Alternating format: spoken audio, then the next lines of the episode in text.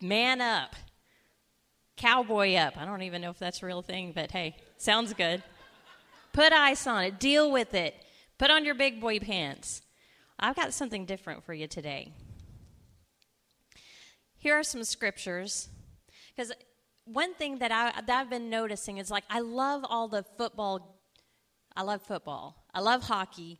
I love all of the movies about football. I love the movies about hockey. I like the gladiator things. I like, you know, because guys are just guys. I like guys. They can come and punch each other in the head and shake hands and be friends. I was like, how does that happen? You mess up my eyeshadow and it is on.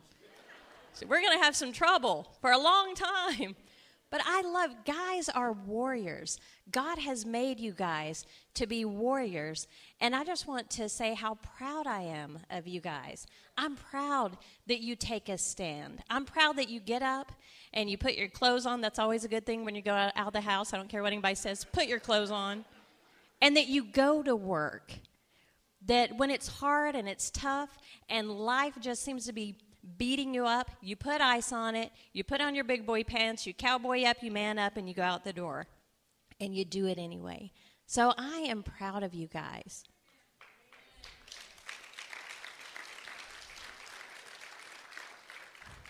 You know, there's that movie out, it's called Courageous. And I watched it, we watched it as a family recently, and it's so good. And it's guys who are going through tough times and really not taking their place because you do have a place. And I encourage you, if you aren't taking your place in your family, take your place in your family. If you're not, not taking your place at work, take your place at work. If you're not taking your place in the church or out in the world, take your place. God has a place for you. And if you don't know what it is, I encourage you, get with the Lord and find out what that is. But this is where I want to encourage you. This isn't about man up or get over to put ice on it. This is only be strong and be very courageous. But here's how. That doesn't mean man up or put ice on it. In Ephesians 6:10 it says be strong in the Lord and in the power of his might. Does that say yours? That doesn't even say put ice on it. That says get with the Lord and take his strength on you. Philippians 4 13 says this it says, I can do all things through Christ who strengthens me, who gives me the strength. Psalm 119, 28 says, and this is when you're tired in your mind, it says when your soul is tired. That's your mind. That's when you don't have the will to go on. And that's when your emotions are raw and tired. But it says when you're in that spot, that you should pray and that you can be, it says, uh, David was asking the Lord, he said, strengthen, strengthen me according to your word, O God. And Isaiah 40, 31, it says, Those whose hope in the Lord, they will renew their strength. So if you need strength, make your hope in the Lord. 2 Corinthians 12, 9 and 10, it says, God is saying to you, and I want you to hear this one My grace is sufficient. It's more than enough for everything you're going through. If you're trying to get past something, you can get past it because God's grace is sufficient. It's not because you've got the willpower, but God's grace is more than enough for you. And it also says, in um, it says, this is why. For my power is made perfect. It's made complete in your weakness. And then Paul said, You know what? So, as a matter of fact, I boast about my weakness. I boast in it. And he says, Because when I'm weak, I delight in it. And here's why because when I am weak, I am strong. These mighty men of God that we look at in the Bible and we say, Ooh, these are real men. You guys are real men. You guys are going to be like Paul and I declare over you, you're going to be like David. And you're going to stand up and you're going to say, you know what? I'm weak and I boast in that. I'm glad I'm weak because in my weakness, God is strong. Can we do something just really quickly? If you're a dad, a grandfather, or a man, stand up. Any of you men, young men, dads are men too, and grandfathers are men too. I want to pray over you and I want to declare something over you. So I want you to lift your hands. Just do it because I'm up here and I'll just stay up here all day if you don't do it. Lord, I thank you for these bold men of God. Lord, I speak to those things that are not as though they were. And Lord, I know when they go out, they become tired. And I know that everything in the world faces them. And I know that they have to be strong at work and they you never let them see a sweat and they have to be strong at home and be the, the man of God. But I declare over all these men in the name of Jesus that they will stand up and be bold. God, that they will be courageous not in their own will and their own might and in their own strength, but I declare and speak the word over them. God, that they are covered by the blood of the Lamb.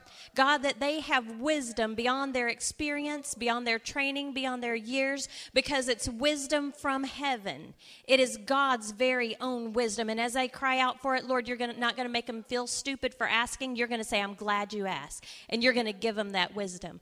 God, I just thank you that you rise up that Holy Spirit within them to be strong like a lion in the name of Jesus.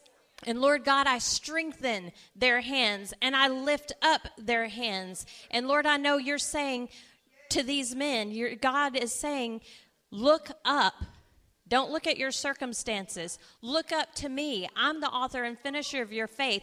I've started this thing in you and I'm going to complete it. It's not going to be on your shoulders, it's not going to be on your, your head. And I thank you for these young men, Lord God, that they will rise up and they will not go through the crazy things that some of, of all of us have gone through, God, but that they will remain pure and steadfast and focused on what you have them to do. And God, I just speak blessing in every area of these men's lives. And Lord, I speak to the women, including me, and say, We are going to be the biggest cheerleaders they have ever seen. And we're going to be there to lift up their hands. And when we see things that aren't exactly right, we're not going to berate them, but we're going to say, you know what? I see greatness in you. And we're going to speak the word over you. And we are going to say, we're going to speak to those things that are not as though they already were. And we're going to see this generation and the next generation, the next generation of men rise up and take their place in Jesus' name. We seal it in the blood of the Lamb and by the word of our testimony in Jesus' name. Amen.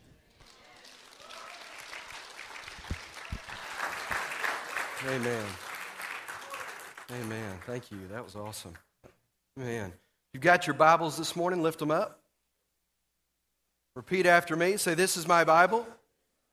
Every word in it is true. I am who it says I am. I can do what it says it can do. Today, I'll be taught God's Word. It's His truth, transforming every part of my life, and I'll never be the same. In Jesus' name, amen. Do you believe that? This Word, this Bible, the truth in here can change your life because it's alive. And if we'll apply God's truths to our lives, it works every single time. So we're not just saying that as some religious function every week. We're saying it because we mean it. Amen? Amen. We're going to talk this week. I was going to start a series today on the Holy Spirit called The God I Never Knew. It's going to be a three week series, but on Thursday, the Lord put the brakes on that and uh, gave me a, a different message. So I had been working literally a week and a half on the Holy Spirit message for this Sunday, and I really felt the Holy Spirit said, Nope, we're going in a different direction. So what you're getting today is that different direction. So I know that there are people out here today who need to hear this. So I want, to, want you to turn your spiritual ears on and get ready to go. Amen? All right, you know, we live in a society, a society that primarily tells us that if one is good, then two is better. If one is good, two is better. Um, let's repeat that. One is good, two is. One is good, two is. Do you believe that? I mean, most of us, we've kind of grown up hearing that if one is good, then two is better. So if one car is good, then two cars are. If one dollar is good, then two dollars are. Somebody said, woo! if one boat is good, two boats are. Amen. Can I get a witness right there? If one purse is good, then two purses are not enough. There you go. I knew somebody was going to say that. I just had that feeling. I'll stay away from shoes, Christy. I'm going to give you a break today. If, if one kid is good, then two kids are. Why did you hesitate? You guys, some of you, oh, damn, uh, um, just right then, you did. If one wife is good, then two wives are bad. That's bad. Bad. We, we, we don't really want to go there. Wow. there was a Bible student in Bible school, and, and he had a question for the professor. He said, Why did Solomon have so many wives? I mean, he had hundreds of wives. And, and the professor said he was trying to work it out where one day he thought he would go home and one of them would be in a good mood. Uh, that is so not good. Can you believe that? That was so not nice. I should find that young man and discipline him. but if you go all the way back to the very beginning, if you take your Bibles, you go all the way back to Genesis, in the first couple of pages, where Adam and Eve are, God's created the heaven and earth. He's created the Garden of Eden. Adam and Eve are in the Garden of Eden. God says to them, Hey, everything in this garden you can have. He puts them in charge, everything you can have. But then he said, There's one thing I don't want you to do. And the one thing I don't want you to do is eat from the, this tree. Don't eat from this tree. You can do anything else. Everything else is, is, is on the table, but do not eat from this tree. So what happens? Satan comes along in the form of a servant, serpent, servant, in the form of a serpent, and he says to them, What? Eat from the tree. Because here's the deal, and I'm, I'm summarizing this a little bit. He says, Look, obviously, the reason God doesn't want you to eat from the tree is because it's something you really would want. And as a matter of fact, if you eat from this tree, you're going to be smart like God. And you're going to have, and so the whole idea is there, if you really sum that up, what it says is what you have is not enough. What you have is not enough. You need to go after something else. You need to go after what you're not supposed to go after. You need to go after more. See, one is not enough, you know, two is better. And so we live in a society that very much works that way. Satan says there must be something greater out that tree. If you eat of it, you'll be like God. In other words, you need something you don't have to be happy. You need something you don't have to be happy. And our society, guys, tells us, you know what? You need a different car. If you're going to be happy, you need a different car. Some of you, every Sunday, every Wednesday, when you pull out of here, you look over at Mark Martin and you go, if I had that Camaro, my life would be fulfilled don't you? No, somebody said I need a Corvette. But you know, you look, but, but you drive by and you go, ooh, look at that red truck. I mean, we are wired that way where, you know, you, you want something else. Or you buy something and the next day your friend has something and it's a different color. And now you want that. I mean, we're just kind of geared that way. Have you noticed that? We always want more. We always want more. Listen, here's the point of today's sermon, and look on your notes. It is better to have less of what doesn't matter and more of what does matter. It is better to have less of what doesn't matter and more of what does matter.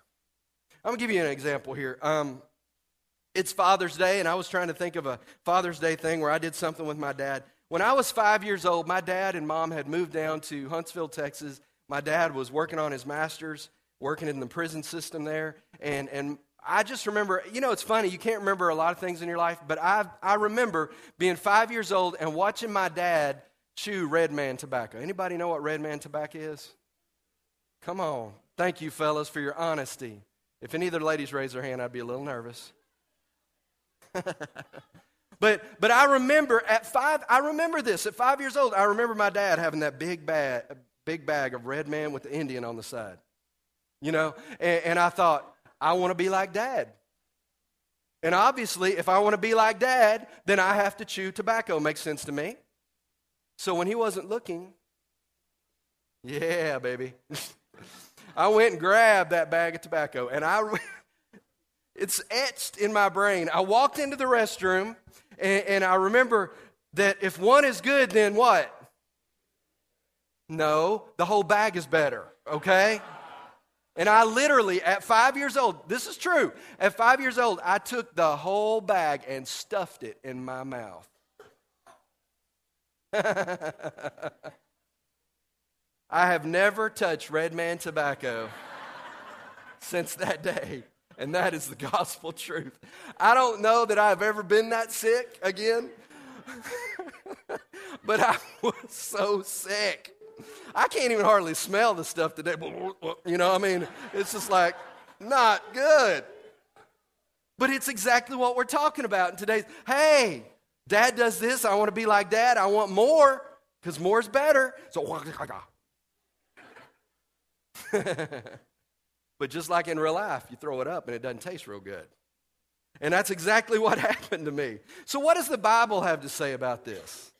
Actually, the Bible has a lot to say about this. In Ecclesiastes 4 6, and this is our key verse today, it says this Better is one handful, right out in parentheses, mm-hmm, parentheses, abundance. Better is one handful or abundance with tranquility than two handfuls with toil and chasing after the wind. Better is one handful or abundance with tranquility than two handfuls with toil and chasing after the wind. I want to I want to give you an illustration today that I thought would really kind of make this point better than I can even explain it. A while back, one of our church members, as many of you know, some may not, we're from Texas, and one of our church members bought me this shirt that says "Go Hogs, beat Texas." If Kennedy was here, she would be trying to burn this shirt, just so you know. But Clella did it. I didn't want to point her out, but I'm going to go ahead and say it. It was Clella. But anyway, I've covered this today, and I, what I've covered today is this beautiful bowl of guess what? Twinkies. And and as you guys know, I like to use Twinkies to represent sin. If you work for the Twinkie company, I'm sorry, okay? I like Twinkies. Apparently they never go bad, but but I just want to use this illustration today to explain to you what I'm talking about. Okay? So if one handful is good, two is better. The Bible tells us one handful one handful of abundance is good with tranquility than two handfuls with toil and chasing after the wind. But here was my question why? I mean, why? What's wrong with two handfuls? What does having two handfuls prevent me from being able to do? Well, I'm going to show you. I'm going to show you. If I grab one handful right here, here's the deal. If I have one handful, this is full, there's four of them right here. If I have one handful, I still have a free hand, don't I? And see, with this free hand, if one of my friends falls down, I can reach down and pick them up. With this free hand, if somebody's in trouble and they have a need, maybe they need one of my Twinkies, I can give them one. Right? You know, if, if I have one hand free, I can give somebody a hug pretty well. But what happens if I have two hands full? Watch this. If I have two hands full, you can't open your Twinkies.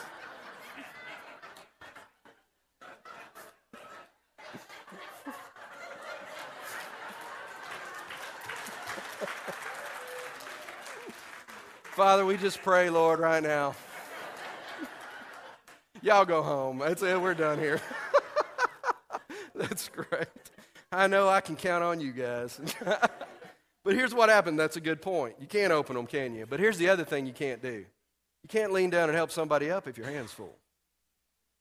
I'm too busy. Good luck, you know? Because I can't lean down, because if I lean down, I might drop some of my Twinkies, right? And I can't really, you know, give you a hug because that's just awkward. See, I can't even hardly do that right there. That, that's the truth. I can't really, I can't function very well to help other people if my hands are full. Can't really do that, can you? And so the Bible tells us that it's better to have one handful. God's not against us having a handful, He just does, doesn't want us to have so much that we're not any good. Can't help each other if we're that way. See, He gives us the power. He, he tells us, well, look, I, I can't explain it better than the Scripture can, so I'm going to do that. If you've got your notes there, look at your notes. This is what it says. Luke 12, verse 15 says this. It says, Then Jesus said to them, Watch out, be on your guard against all kinds of what? Greed. A man's life does not consist in the abundance of his possessions. Wow. Jesus says, when Jesus says, watch out, what does that mean? If God tells you to be careful, what does He mean? God doesn't just stay, say stuff, He says, watch out. And notice, and I want to be very clear here. I want to be very clear. God's not opposed to you having an abundance. He's not. He said, hey, abundance is good. If, if we're living as He wants us to, He is going to bless our life with abundance. But it's not just for the sake of having, it's for the sake of not only blessing us, but blessing other people.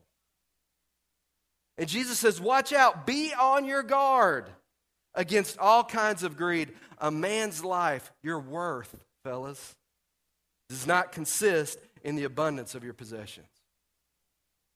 It doesn't. That's not what your life is all about. Luke 12, 21, Jesus is telling a story, and I'm going to actually read most of the section here. If you've got your Bibles, open them up to Luke chapter 12. I'm going to start reading here with verse 15. Then Jesus said, Beware, I'm reading out of the New Living Translation. Tweety Bird is going to read the translation today. I'm going to read out of the New Living Translation. Beware, Jesus says, don't be greedy for what you don't have. Real life is not measured by how much we own. And then he gave an illustration. A rich man had a fertile farm that produced fine crops. In fact, his barns were full to overflowing. So he said, I know, I'll tear down my barns and I'll build bigger ones. Then I'll have enough room to store everything. And I'll sit back and I'll say to myself, My friend, you have enough stored away for years to come. Now take it easy, eat, drink, and be merry. But God said to him, You fool, you will die this very night. Then who will get it all? Yes, a person is a fool to store up earthly wealth but not have a rich relationship with God. Wow. That's pretty amazing, isn't it? When he talks about that. I want you to understand today. We were reading the other day and we were talking about some of the scripture and what God tells us that we need to really spend our time on, what we really need to fill our hands with. I want you to take a second. I've got three blanks for you on your notes. Just real quickly, I want you to write down and I want you to define what you're to you, what matters most to you. What matters most to you? Just write it down real quick. Family, security, whatever it is, what matters most to you? Just write that down real quick.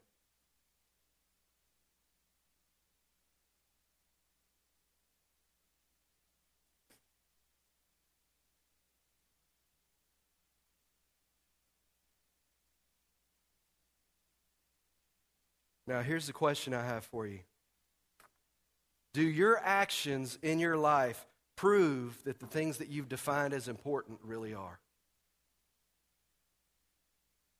Do your actions prove that the things that you've written down as really important really are important?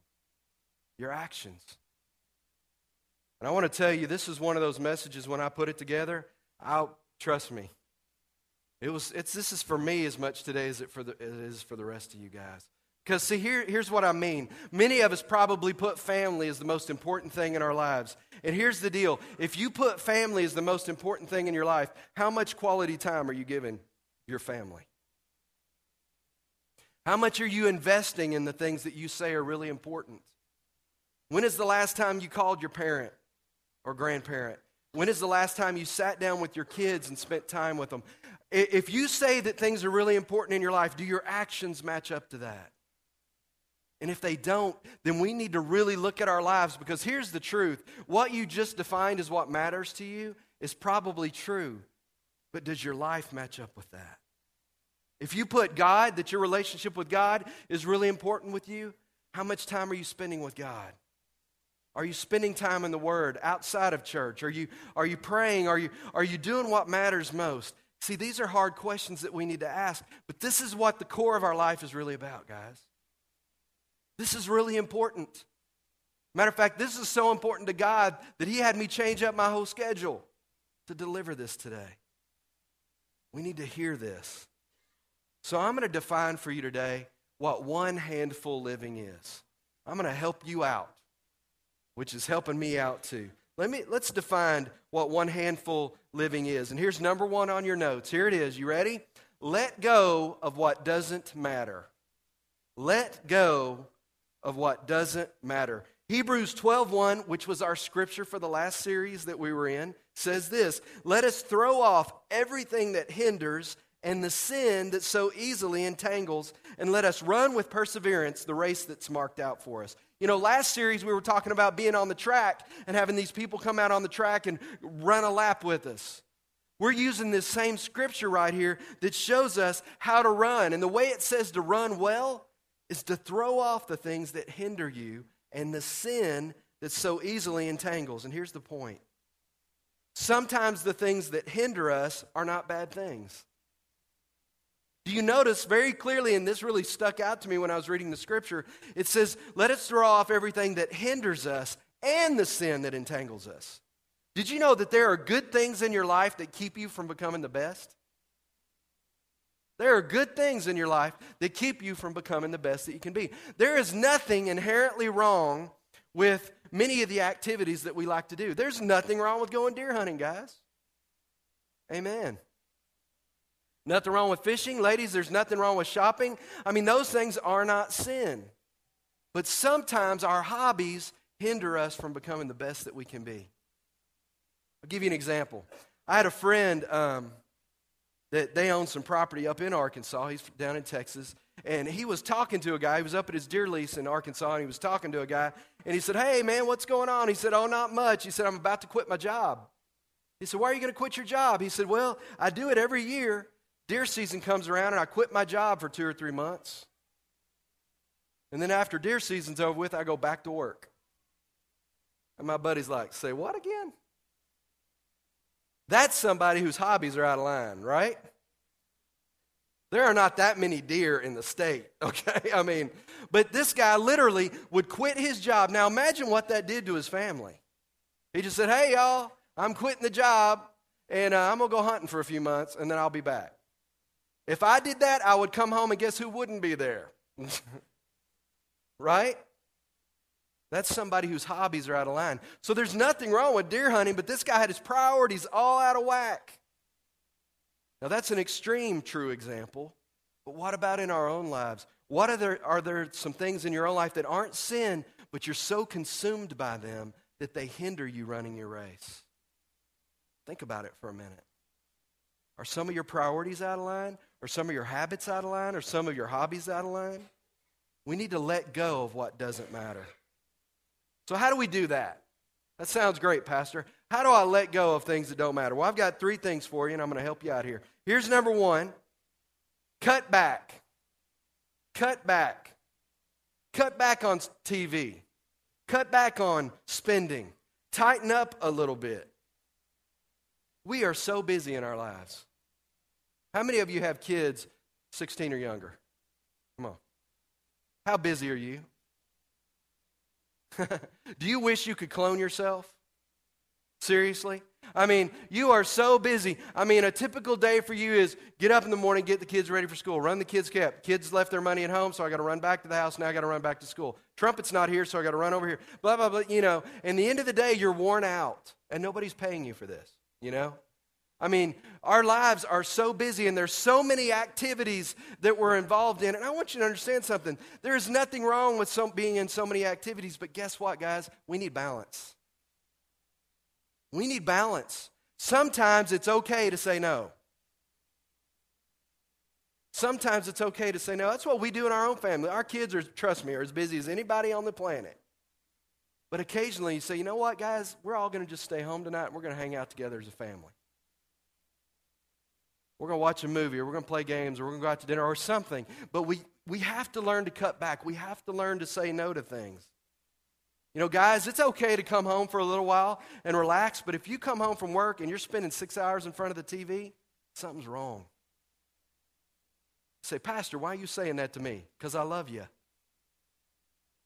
Because here's the deal if we do that, we're going to turn around one day and we're going to go, Who are these tall people in my house? And they're your kids.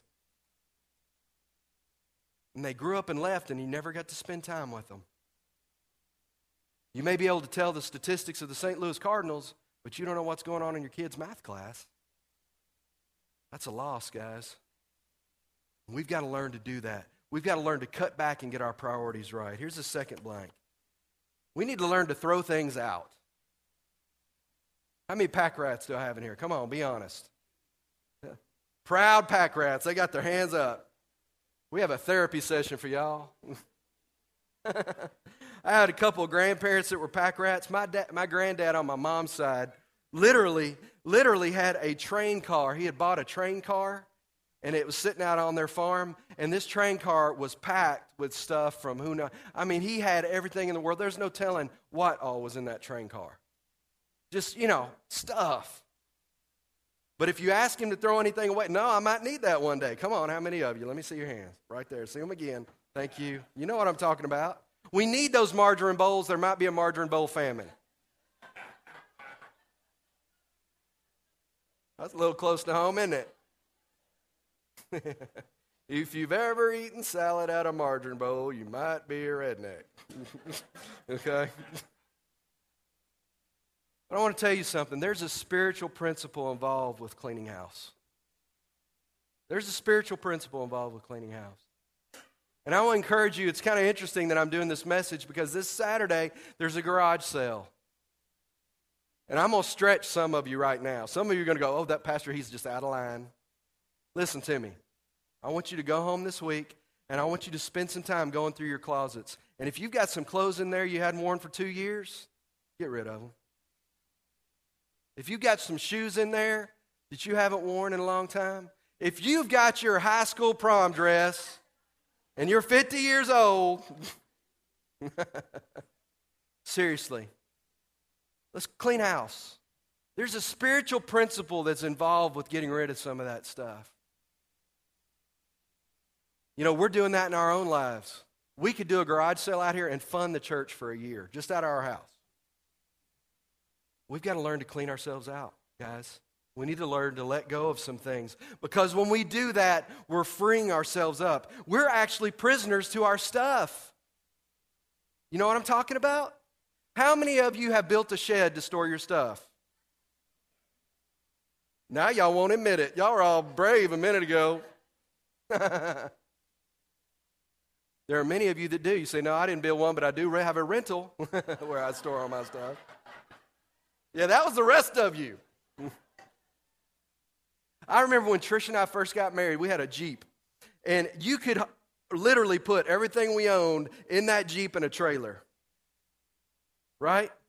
Now, it takes like semi trucks and stuff, to, and I don't even know what most of it is anymore. That's wrong.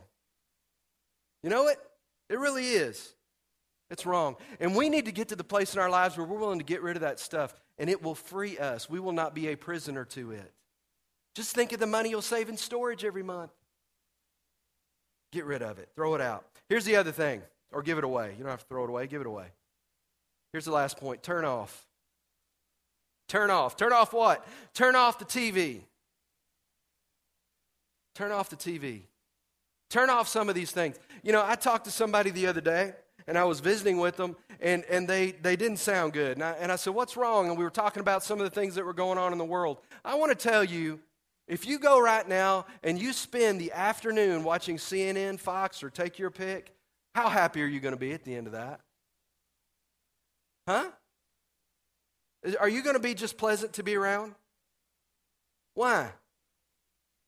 It's depressing. It's depressing.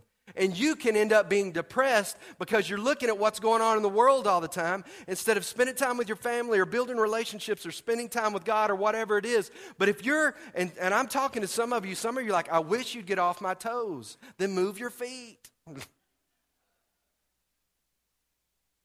We're so consumed with, with all these other things, and, and, and, and we need to get off that. I'll give you a better thing that we do as a church we don't just look at the problems, we do something about them. Instead of lamenting what's going on in our community, step up and take a part and be part of the solution. Don't just be an observer. God doesn't call us to be observers, He calls us to be players. Turn off the TV. I'm not saying all the time. There's nothing wrong with watching the Cowboys. God loves them. I saw that look, Barbie. I did. I saw that right there. And hey, I want you to know I'm becoming a Razorback fan. You know, I, I'm, I'm, yeah. I mean, it can happen. I'm a convert. Nix that, Marty. That, no, let it get a text. If that's on Facebook, I'll be in trouble. But I am. But here's the deal there's nothing wrong with that, but we have to learn to balance things. Turn it off. Turn it off. Here's number two. This is important. In our lives, we have to learn to fight for what does matter. Trish didn't know my notes. Tricia didn't know my notes, but she's exactly right. We have to fight for what does matter. Nehemiah 4:14 says this. Nehemiah is talking to the men who are rebuilding the wall, and here's what he says to them: "Remember the Lord who is great and awesome." I love that. Remember that God is great and awesome. And then he follows it up with this, "And fight for your brothers. Fight for your sons. Fight for your daughters. Fight for your wives. Fight for your homes." He doesn't call us to be meek, he calls us to be men and stand up and fight for what's right. You know, guys, I want to tell you something. We set the temperature. We set the temperature. And for too long, we've let society push us around. And it's time for us to be those men, to be courageous and stand up and fight. Because if we don't fight, nobody is. There's too many women walking around trying to wear armor that doesn't belong to them because the man's not doing anything. And, fellas, it's time for us to put the armor on and fight for our families. The only way this country is going to be turned around, it's not going to be because women take charge. It's going to be because men step up and take their place. And we have to do that. And we have to put the armor on, and we have to be the men that God's called us to be. We have to be the lions. And he tells us that. Fight for it. Remember that God is awesome. I love that. You got to remember that God's your strength. God is awesome. And then he says, and now fight. God's on your side. Fight for what matters. Ecclesiastes 4 6. Better one handful with tranquility than two handfuls chasing with toil, chasing after the wind. Man, BJ?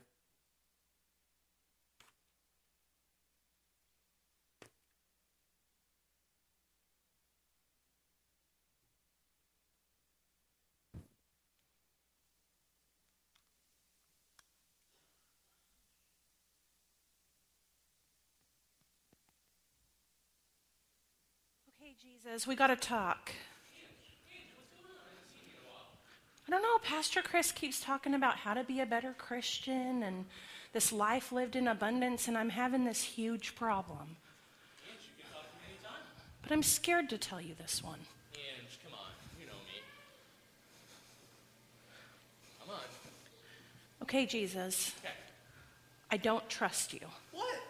Ange, how can you not trust me? Like, I really want to, but I just don't. Ange, it's okay. I can teach you to trust me. What? Yeah, watch me. I can teach you to trust me. You should write a book about that, Jesus. I, I kind of have one, but okay. Look, look, we're going to do an exercise. Are you ready? I'm, I'm ready. Okay. I want you to come here. I want you to turn around. Is this going to hurt me? No, I don't think. Okay. Okay. I am turned around, Jesus. Okay. Are you ready? I'm ready. This is practice. You ready? Yeah. I want you to say, when I say, Do you trust me? I want you to say, Yes, Jesus, I trust you. Do you trust me? Short term memory, Jesus. I just told you I didn't trust Ange, you. This is practice. It's okay. Are you ready? Turn around. Okay. Ange, do you trust me? Yes, Jesus, I trust you. Okay. Fall back.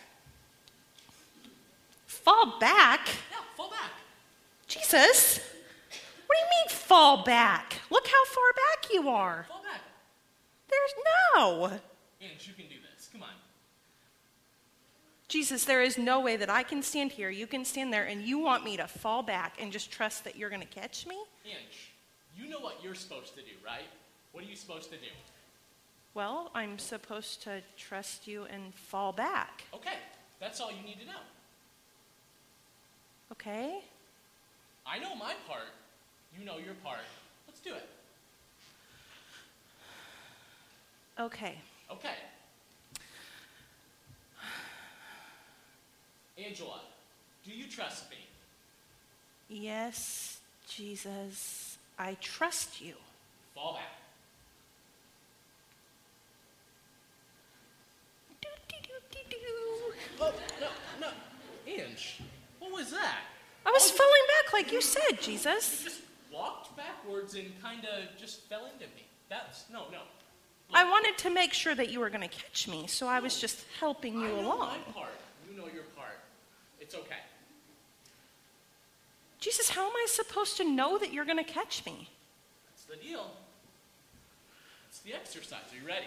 I'm ready. We're going to try this again. Okay. You're here. Angela, do you trust me? I trust you, Jesus. Fall back. Jesus, you caught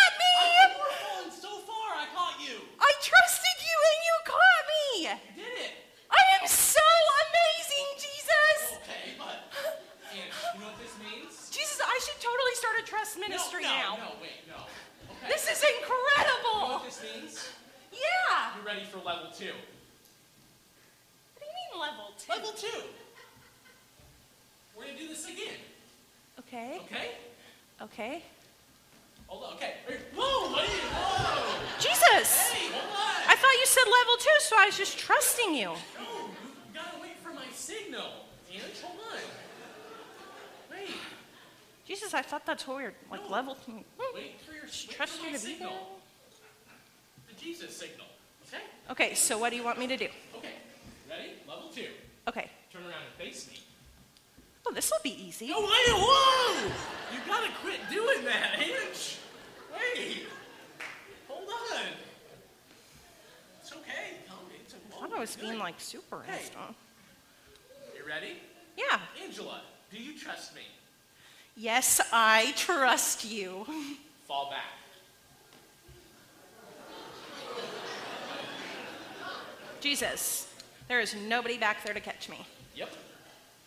What are you going to do? Like pull a Superman and just swoop on in and catch me? And like a blow up mattress is just going to out of the ground? Ange, you know your part, I know mine. You trust me, right? Yeah. Fall back. Jesus, you don't even understand. You have to tell me what you're going to do before I'm just going to fall. And what if I hit the ground? Ange, that's part of the lesson in trusting me. You just got to trust that what I'm going to do is right. And sometimes I know that you don't agree with what I'm going to do, but you've got to go with it. I can. Ange, we can do this. You got to put your faith in me. Put your trust in me. We can do this. I won't.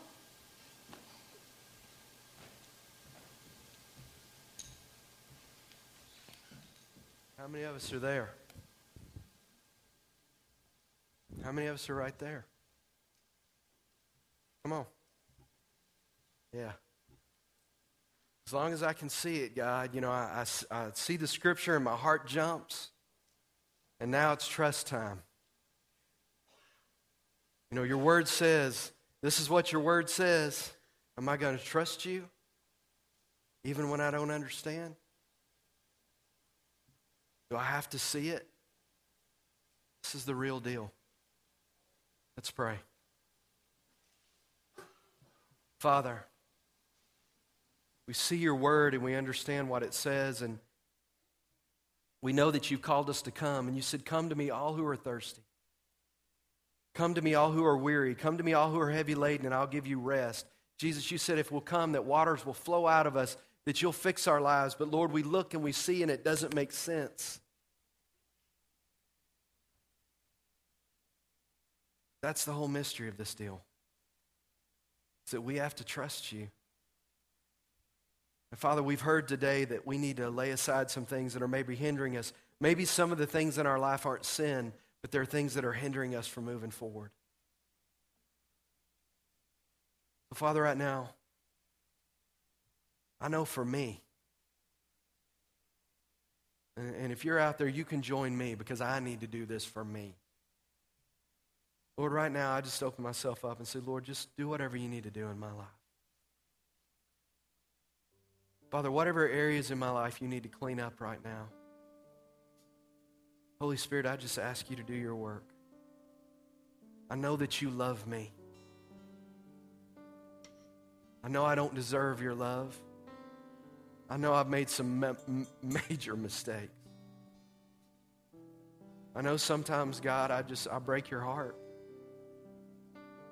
And I say things and I do things.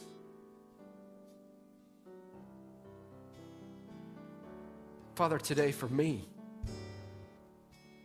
I'm just going to give you everything. I'm going to trust in what I can't see. You said if I'd come to you, that you would take all my burdens. Lord, you said if, if I would give you my life, you would free me. So, Lord, today, not because of me, but because of what you said, I'm surrendering me. And if that's you today, whatever's going on in your life, and maybe you're holding on and, and you're, you, you can't, you don't feel like you can trust him, you know what? You're going to have to jump in today. Just going to have to fall back. Just going to have to fall back. Let go. If you're here today, and that's you, you're holding on. You're holding on and it's not working. You need to let go. Whatever the issue is, whatever it is, you need to let go. Slip your hand up, say, Pastor, that's me. Amen. Amen. I'm going to ask the prayer partners to come forward this morning. Whatever it is, if you need to get saved, if you want to rededicate your life, if you're dealing with a challenge that's too big for you, whatever it is, today you're going to surrender that to the Lord. Say, uh, Pastor, I'm giving it to the Lord today. Just come. The altars are open. We're just going to take a few minutes. It's the most important thing we do. Just come. The altars are open.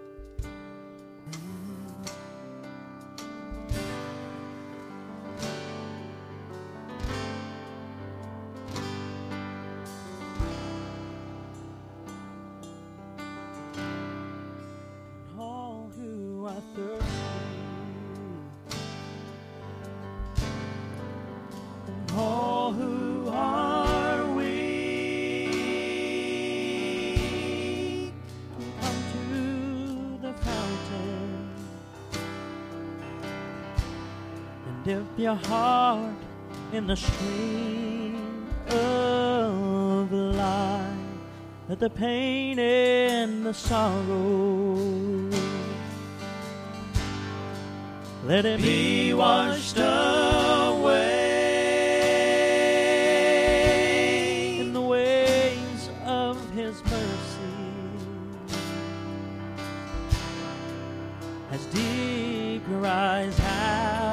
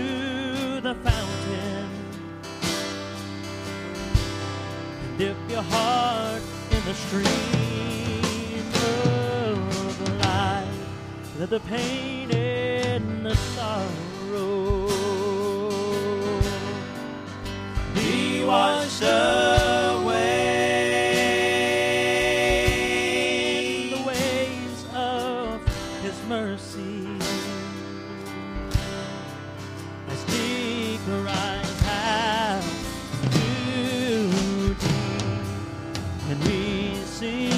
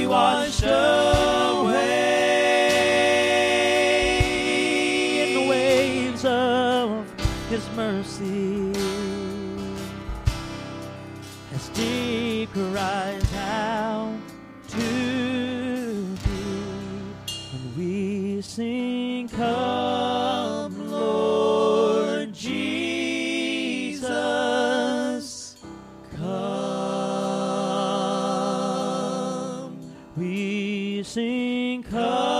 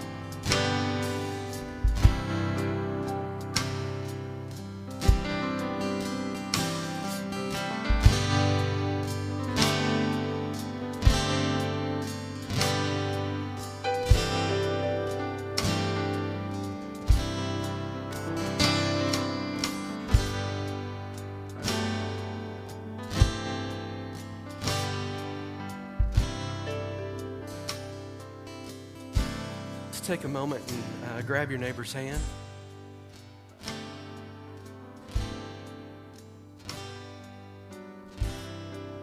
Father, I just thank you today that we come to you as a church family. Lord, and we're here to carry each other's burdens, Lord. And I just thank you for that. Lord, your word tells us that it's good that we're together because when one falls, there's another one there to pick them up. So, Father, we pray right now for our neighbor on our right. We just pray that you would give them strength and touch them, Lord. We, we thank you for them. Lord, I pray that you'd help them, whatever their challenge is, whatever they're going through, that you would be with them. Lord, we pray for our neighbor on our left. We encourage them. Lord, pray blessings on their life, that you would guide them. And Father, we thank you today for all the fathers. I know there are some fathers here today that feel like they failed. They feel like they failed. And Lord, I, I just pray by the power of your Holy Spirit and the power of your word to encourage them today that it's not over. And if that's you, if you're that dad today that feels like he's failed, then you need to go home and you need to start right where you are. And pray that God will help you be the man of God that he's called you to be today. Maybe you need to make that phone call to that estranged child.